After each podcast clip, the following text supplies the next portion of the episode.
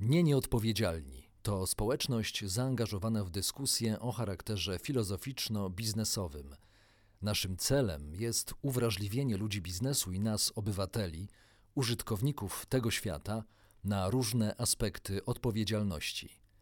Zapraszamy na spotkanie z kolejnym autorytetem, który pomaga zrozumieć i zmieniać siebie, a także rzeczywistość na lepsze.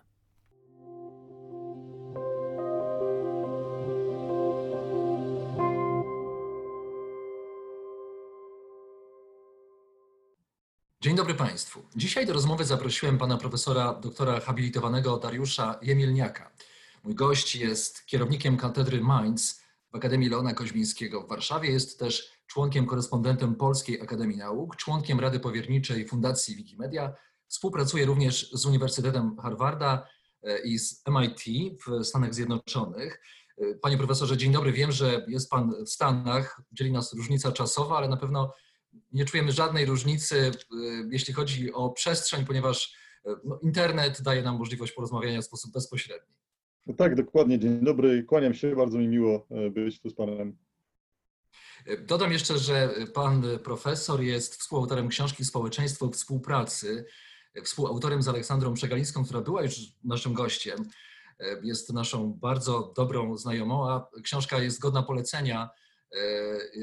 Mogę to powiedzieć, mogę to powiedzieć śmiało, ponieważ jest u mnie nawet w dwóch wersjach, papierowej i elektronicznej. Ale dzisiaj porozmawiamy o tym, że można przeżyć całe życie i nie przepracować ani jednego dnia, wciąż pracując, mając do dyspozycji technologię. Zgoda? Zgadza się pan na taki temat? No, temat, temat rzeczywiście jest na czasie. No, praca, praca się staje bardzo teraz polem dużych zmian, więc ja myślę, że to jest super temat.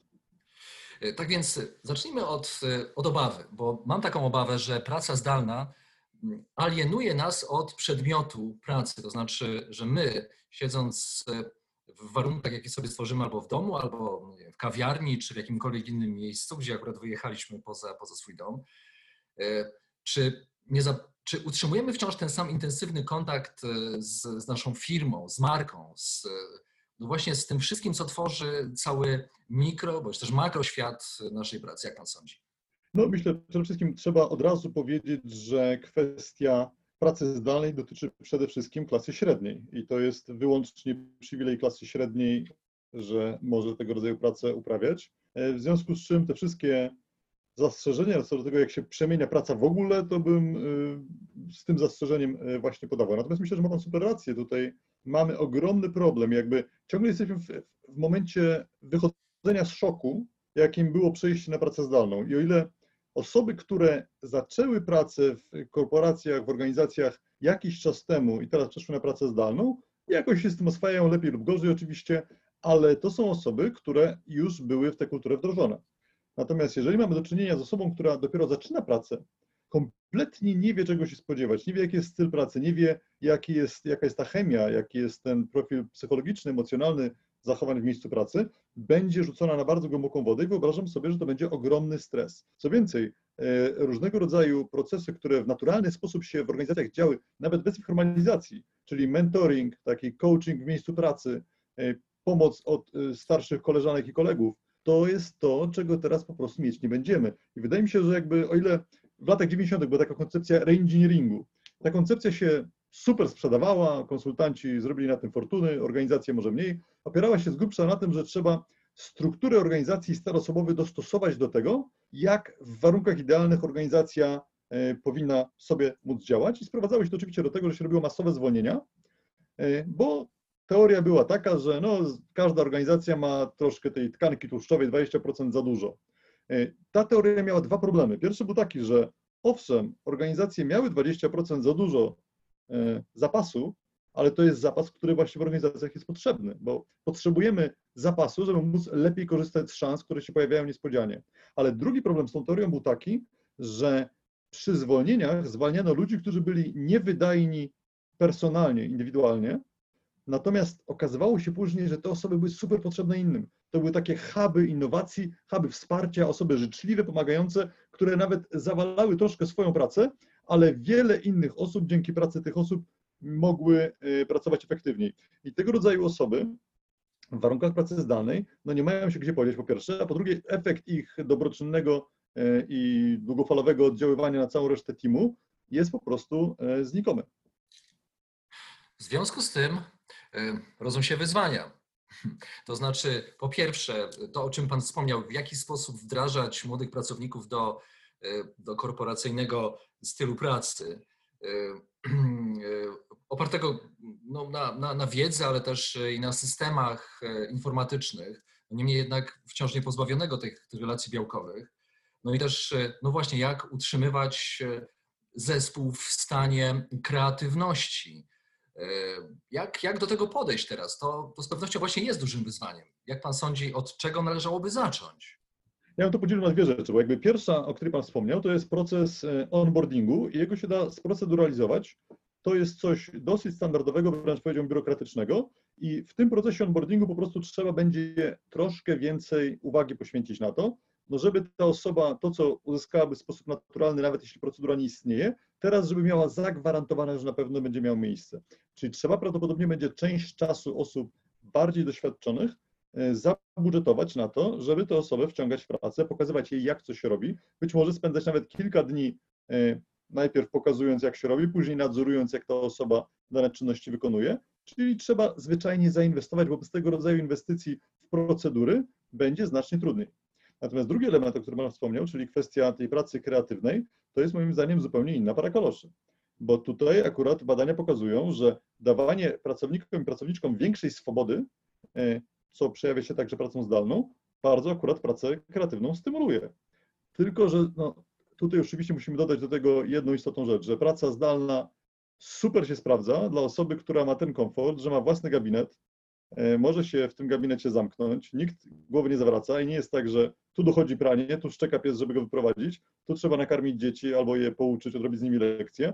W polskich realiach wydaje mi się, że niestety nawet ta klasa średnia, która ma się na pewno lepiej niż osoby, które muszą pracować fizycznie, to ta klasa średnia nadal bardzo często ma problem lokalowy. Proszę pamiętać, że średnia wielkość mieszkania w Polsce no nadal nie pozwala na wygospodarowanie dwóch gabinetów, tak? Czyli jakby szansa na to, że dwie osoby w rodzinie będą miały gabinety, jest niewielka. Co więcej, mamy przecież sytuację zapaści edukacyjnej. Ostatnie pół roku to była sytuacja, która wywołała ogromny stres i, i podziwiam nauczycieli i nauczycielki. To jest ogromny wysiłek, który włożyli w to, żeby w ogóle ratować, co się da, ale niestety zostali zostawieni samym sobie i musieli, no nawet najlepsi nauczyciele, nauczycielki, powiem szczerze, jestem zaangażowany w taki projekt InstaLink, to jest projekt, darmowa platforma wspomagania pracy nauczycieli. Mieliśmy w szczycie w czerwcu dwieście dwadzieścia tysięcy uczniów w Polsce korzystających, więc jest po prostu duży projekt i w ramach tego projektu dziesięć tysięcy nauczycieli w Polsce zaangażowało się w to, żeby uczniom po prostu pomóc w lepszym uczeniu się słówek. I nawet ci najlepsi z najlepszych, bo to są osoby, które po prostu mi się chce, oni próbują, nawet ci najlepsi z najlepszych zwyczajnie nie dali rady. No jak mamy taką sytuację zapaści edukacyjnej, to wracając do miejsca pracy, jeżeli istotna część edukacji jest przerzucona na rodziców i to ci rodzice de facto muszą spędzić czas, odrobić te zadania. Sam mam córkę sześcioletnią, wspólnie z żoną robimy z nią zadania z matematyki, uczymy ją czytać, to tego rodzaju funkcje edukacyjne przerzucone na rodziców, no siłą rzeczy muszą się odbić na tym, że efektywność w miejscu pracy będzie niższa. W związku z czym, jeżeli pytanie jest o pracę kreatywną, innowacyjną, to ja bym powiedział w ten sposób. Jeżeli mamy sytuację komfortu, że praca zdalna nie jest w sytuacji pandemii, dzieci idą do szkoły, otoczenie instytucjonalne funkcjonuje jak należy, czyli mamy szkoły, mamy normalne wsparcie państwa, to jak najbardziej spodziewam się, że tego rodzaju rozwiązanie będzie stymulowało innowacje. Natomiast jeżeli mamy sytuację taką, jaka jest teraz, czyli zapaści, nieobecności państwa, wręcz ucieczki instytucji państwowych, odwrócenia, odwrócenia się twarzą do ściany, to w takiej sytuacji praca zdalna jest dodatkowym wysiłkiem, dodatkowym dodaniem bólu głowy. No i także trzeba dodać oczywiście przerzuceniem pewnych kosztów na pracownika, pracowniczkę, no bo przecież ktoś za to, za ten, ten metraż musi zapłacić, ktoś musi ten komputer sobie zorganizować, ktoś musi mieć dostęp do internetu i tak dalej, i tak dalej.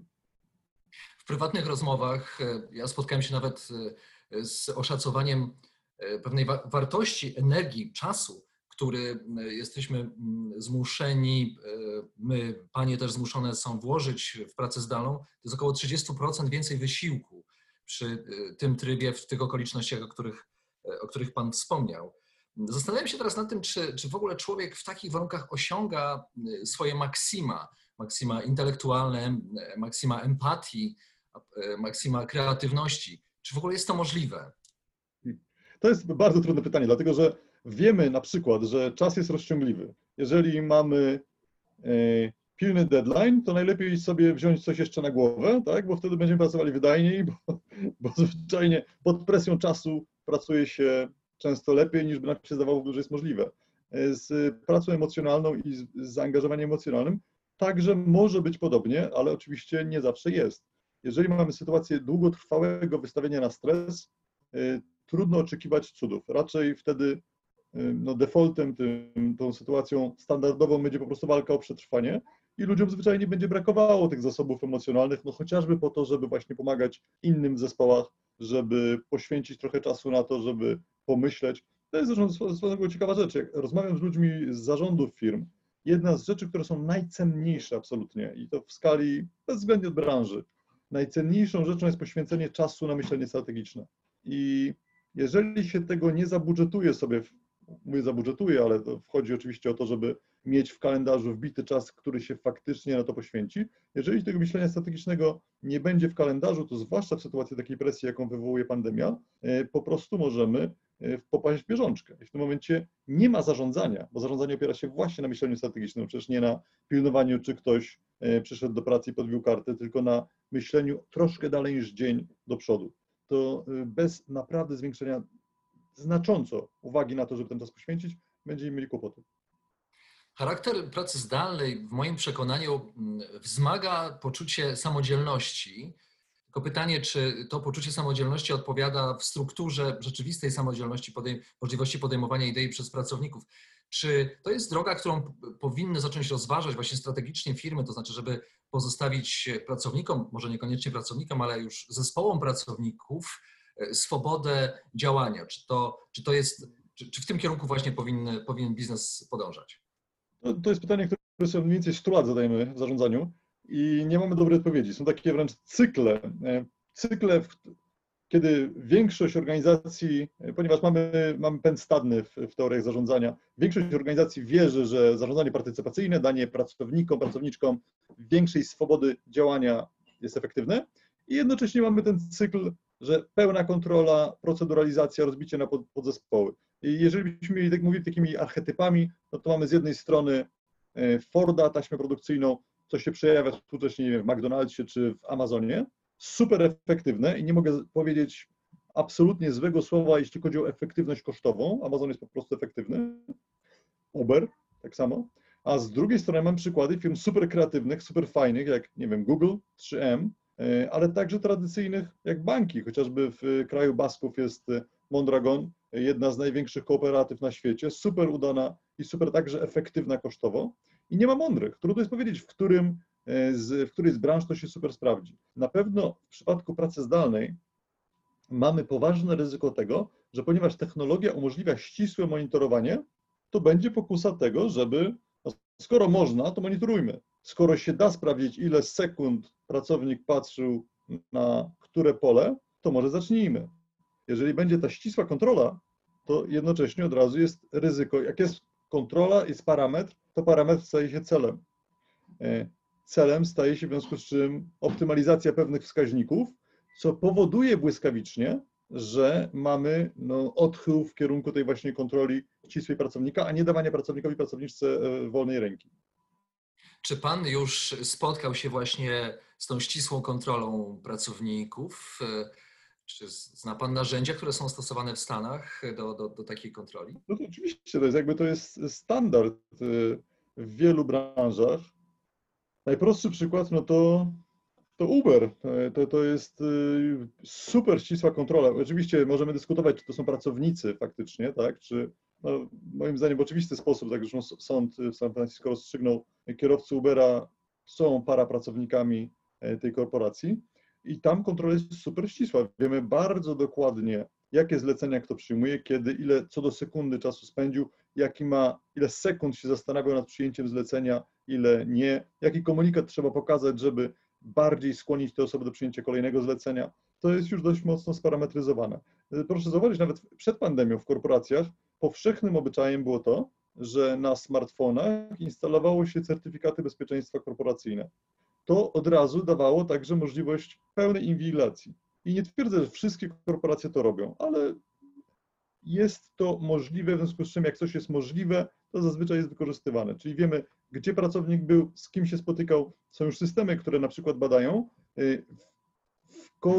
w kontakcie z jaką osobą na podstawie danych z komórek, ale także z tak zwanych wearables, czyli urządzeń, które nosimy sobie na nadgarstku czy, czy jako naszyjnik. Z kim pracownik był efektywny, w obecności jakich osób pracownik odczuwał stres. To już można też badać na podstawie danych właśnie z pulsometru, z pocenia się pulsu, przełożonego także na oksydację krwi i tak dalej, i tak dalej. Także jest tych technik naprawdę dużo i moja obawa jest taka, że ponieważ to jest tanie, jest możliwe, to nie trzeba wiele, żeby korporacje po prostu powiedziały, że to jest standard, którego wymagają. Kosztem tego rodzaju rozwiązania oczywiście będzie to, że pracownicy będą optymalizować swoją pracę pod kątem wybranych parametrów. W związku z czym celem nie będzie to, żeby zrobić, rozwiązać problem, tylko celem będzie to, żebyśmy wypadli dobrze we wskaźnikach.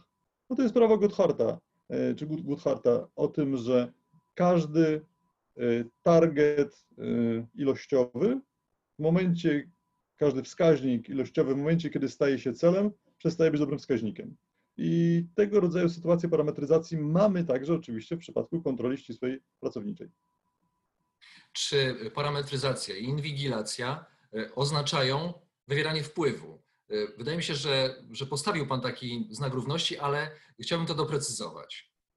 Nie, nie, na pewno nie postawiłem znaku równości między parametryzacją a inwigilacją, natomiast inwigilacja umożliwia precyzyjne monitorowanie różnego rodzaju wskaźników. I przykładowo, to co mieliśmy już od ostatnich dwudziestu lat w Disneylandzie, to kontrola, czy pracownicy i pracowniczki się uśmiechają do klientów. Za brak przyklejonego osiem godzin do twarzy uśmiechu można wylecieć z roboty. Jeżeli tego rodzaju parametr jest wprowadzony, no to można sobie wyobrazić, że mamy do czynienia z tabunem głęboko nieszczęśliwych ludzi, którzy cierpią od bólu, mają zakwasy w policzkach, bo muszą się cały czas uśmiechać i w związku, ale nadal starają się optymalizować no, ten przykurcz mięśni twarzy, a nie to, żeby klient był zadowolony chociażby, czyli nie to, żeby wywoływać dobre samopoczucie klientów, tylko starają się spełnić to, co jest mierzone. Tego rodzaju problem występuje nawet w nauce. Jeżeli mamy w nauce bardzo ścisłe kryteria, że publikacja w czasopiśmie X jest warta dużo, to wtedy nie będziemy starali się dokonywać przełomowych odkryć, tylko będziemy starali się opublikować w czasopiśmie X. To nie zawsze idzie w parze. Można sobie wyobrazić jak najbardziej publikowanie w czasopismach przyzwoitych, niespecjalnie doniosłych badań, które są mimo to wnoszą coś do nauki, mają charakter poprawny warsztatowo, ale czy są odważne, czy są przełomowe? Badanie odważne i przełomowe jest najtrudniej, dlatego że trudno jest do nich motywować. I właśnie wprowadzenie parametryzacji w nauce tym bardziej jeszcze zniechęca do podejmowania ryzyka. Panie profesorze, czy wymieniliśmy już większość możliwych sposobów, w jaki sposób pracownicy mogą, pracodawcy, przepraszam, mogą no, obserwować, inwigilować pracowników? Czy tutaj możemy się spodziewać jeszcze bardziej subtelnych metod niż, niż tylko podsłuchiwanie przez smartfony czy, czy, czy technologie ubieralne? No, jedna z rzeczy, których Pan nie wymienił, to oczywiście obserwacja przez kamerę komputera. Jak najbardziej. To, to, to jest super tanie, super proste do wprowadzenia i patrzenie, monitoring, po pierwsze, czy pracownik, pracowniczka są przy komputerze, po drugie, pełen podgląd tego, co oni widzą na ekranie, czyli sprawdzanie, czy w czasie pracy nie surfują sobie gdzieś. Proszę pamiętać, że mamy także, mamy zarówno podgląd tego, co oni mają na ekranie, jak i mamy podgląd ruchu, czyli na jakie strony wchodzą, dlatego że większość komputerów korporacyjnych wymaga łączenia się przez sieci prywatne. W związku z czym to wszystko idzie przez serwery firmy i wiemy dokładnie, na jakie strony kto wchodzi. Ruchy gałek ocznych, także to jest coś, co w chwili obecnej już wchodzi pod strzechy, nawet na podstawie użycia kamer z komputerów, chociaż to jest temat złożony. Ciągle jest wymagany do przyzwoitych pomiarów ciągle wzmagany lepszy sprzęt niż tylko zwykły komputer pracowniczy. Szybkość stukania w klawisze. To, co monitorujemy z, z kamery, to także skierowanie głowy i tempo wypowiedzi w czasie rozmów telekonferencyjnych. To, co już się bada, to ile czasu kto poświęcił na wypowiedź, czyli czy mamy sytuację, w której ktoś dominuje dyskusję, czy mamy te głosy rozłożone, albo czy jest ktoś, kto w ogóle głosu nie zabiera, być może jest nieużyteczny w tej dyskusji. Jest całe morze danych do dyspozycji. A proszę nam powiedzieć, jak to się ma do praw człowieka w biznesie?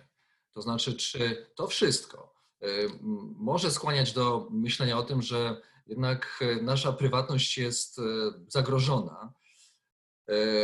No właśnie, czy to nie narusza zasad etyki w biznesie?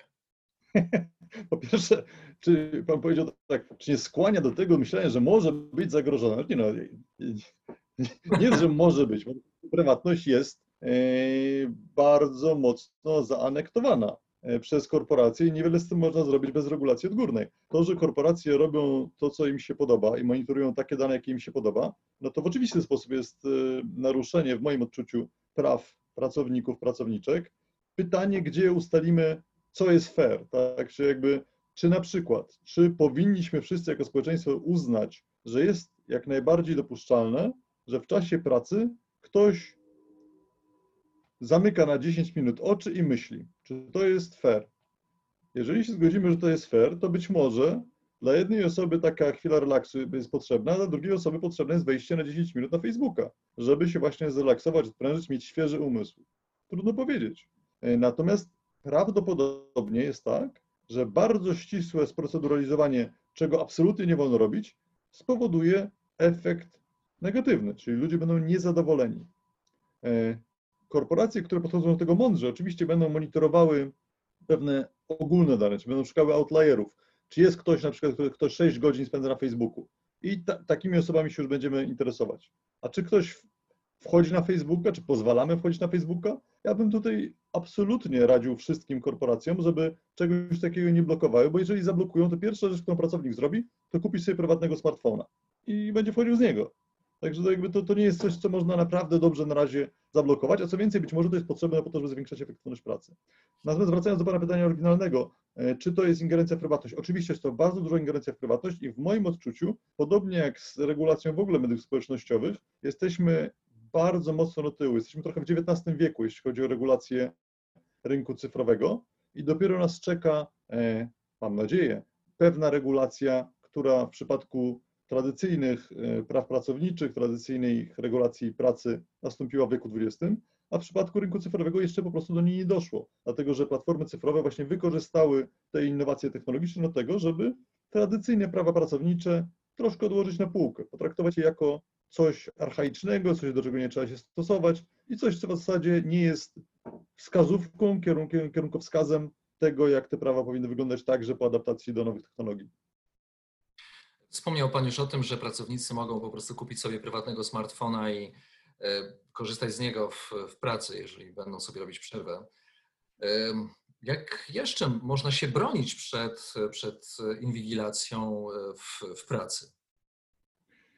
No to jest cała arsenał środków. To pytanie jest, czy musimy używać sprzętu firmowego, czy nie. To jest pierwsza rzecz, bo jeżeli musimy, to już nasz zasób, zasób działań jest troszkę ograniczony. Dlatego, że jeżeli mamy dostęp administracyjny i polityka bezpieczeństwa organizacji pozwala na dostęp administracyjny do naszego urządzenia, to w tym momencie nie mamy sposobu przed zabezpie- pełnego zabezpieczenia się przed tym, że ktoś nas podgląda. To, co możemy zrobić oczywiście, no to możemy się zabezpieczać przed logami, czyli na przykład jeżeli ktoś może patrzeć na nasz ekran, ale nie będzie wiedział wstecznie, na jakie strony wchodziliśmy, to tylko o ile będziemy w stanie zainstalować własnego V P N-a, albo jeśli będziemy w stanie zainstalować przeglądarkę Tora, albo jeśli będziemy w stanie wejść na stronę internetową, która ten ruch przez Tora będzie tunelować, to tego rodzaju rozwiązania pomogą nam w ukryciu, w logach przynajmniej tego, gdzie wchodziliśmy. Ale tych rozwiązań jest bardzo dużo, to jest jakby nie chcę wchodzić w szczegółowe dywagacje, na pewno trzeba powiedzieć, że pracownik, pracowniczka są na pozycji przegranej, jeżeli są zmuszeni do korzystania z hardware'u zapewnionego przez organizację. Czy my w ogóle jako społeczeństwa zglobalizowane, czy społeczeństwo zglobalizowane nie jesteśmy przegrani w, albo na przegranej pozycji w konfrontacji z, z GAFA, z, z, z gigantami technologicznymi pod względem no, oddawania bezcennych, bezcennych danych za darmo właśnie, właśnie tym firmom? No, no, ludzie najwyraźniej, ludziom to nie przeszkadza, to jest też fascynujące, że ludzie po prostu zwyczajnie nie cenią sobie prywatności. Jak spojrzy Pan na rynek, na rynek tak zwanych cyberniań, czyli kamer, które służą do sprawdzania, czy nasze dziecko nie wymaga pomocy, czy dzieje się z nim wszystko dobrze, to jest to rynek zdominowany przez urządzenia, które mają praktycznie zerowy poziom zabezpieczeń i można się na nie bardzo łatwo włamać. Czyli jakby mamy odwrotny skutek, instalujemy coś, żeby mieć większe bezpieczeństwo, a de facto tworzymy no, film wideo dla pedofili i, i, i przestępców. Ale ta sytuacja pokazuje, że rynek, wolny rynek, stabilizuje się, ma ekwilibrium w punkcie, w którym ludziom po prostu to totalnie zwisa i powiewa. Im nie zależy na bezpieczeństwie, nie jest to coś, za co są skłonni płacić, czy czego są skłonni wymagać od producentów. W związku z czym boję się, że z mediami społecznościowymi, w ogóle z GAFA, jest dokładnie to samo. To znaczy nie zależy nam jako społeczeństwo, jako masie na, na tyle na prywatności. Ludziom przeciętnym kompletnie to nie przeszkadza, że organizacje technologiczne wiedzą o nich wszystko. No jest tak, w dyskusji o inwigilacji akurat to państwowej bardzo często pojawia się argument, że uczciwy człowiek nie ma się czego obawiać. Myślę, że tego rodzaju mentalność, oczywiście błędnego założenia, e, przenosi się także na korporacje i dopóki tak będzie i, i dopóki państwo nie stanie na wysokości zadania, nie spełni swojej podstawowej roli tego, że powinno zabezpieczać interesy obywateli niezależnie od tego, że obywatele mogą po prostu i obywatelki mieć błędne przekonania na temat tego, jak świat funkcjonuje, to będziemy bardzo y, ciężko, bardzo ciężkiej sytuacji. I, i, dobra analogia, myślę, tutaj byłaby taka, jak do rynku farmaceutycznego. Istnieje spora grupa ludzi, którzy uważają, że wolny rynek jest cudowny, w związku z czym wolny rynek mógłby regulować rynek farmaceutyczny. Nie powinniśmy zakazywać sprzedaży dowolnych leków. Jak któryś jest trujący, to ludzie przestaną go w końcu kupować. Albo jeśli, po co są w ogóle recepty? Przecież człowiek jest rozsądny, mamy tak w Indiach chociażby. W Indiach można w aptece bez recepty kupić antybiotyki, co powoduje oczywiście ogromny problem społeczny dla całego świata. Powstają bakterie, szczepy odporne na antybiotyki i tak dalej, i tak dalej. No ludzie nie mają, jako masa, nie mają dobrego wyczucia i rozeznania, co powinni ze sobą robić. Po to mamy specjalistów, specjalistki, lekarzy, po to jest medycyna. No, ale tego rodzaju mentalność funkcjonuje. No jest pytanie, czy państwo powinno wprowadzać regulacje, czy nie? Moim zdaniem w oczywisty sposób tak i ta analogia działa także w przypadku mediów społecznościowych. Mimo tego, że ludzie się godzą z tym, że ich prywatność jest na przegranej pozycji, to państwo powinno interweniować.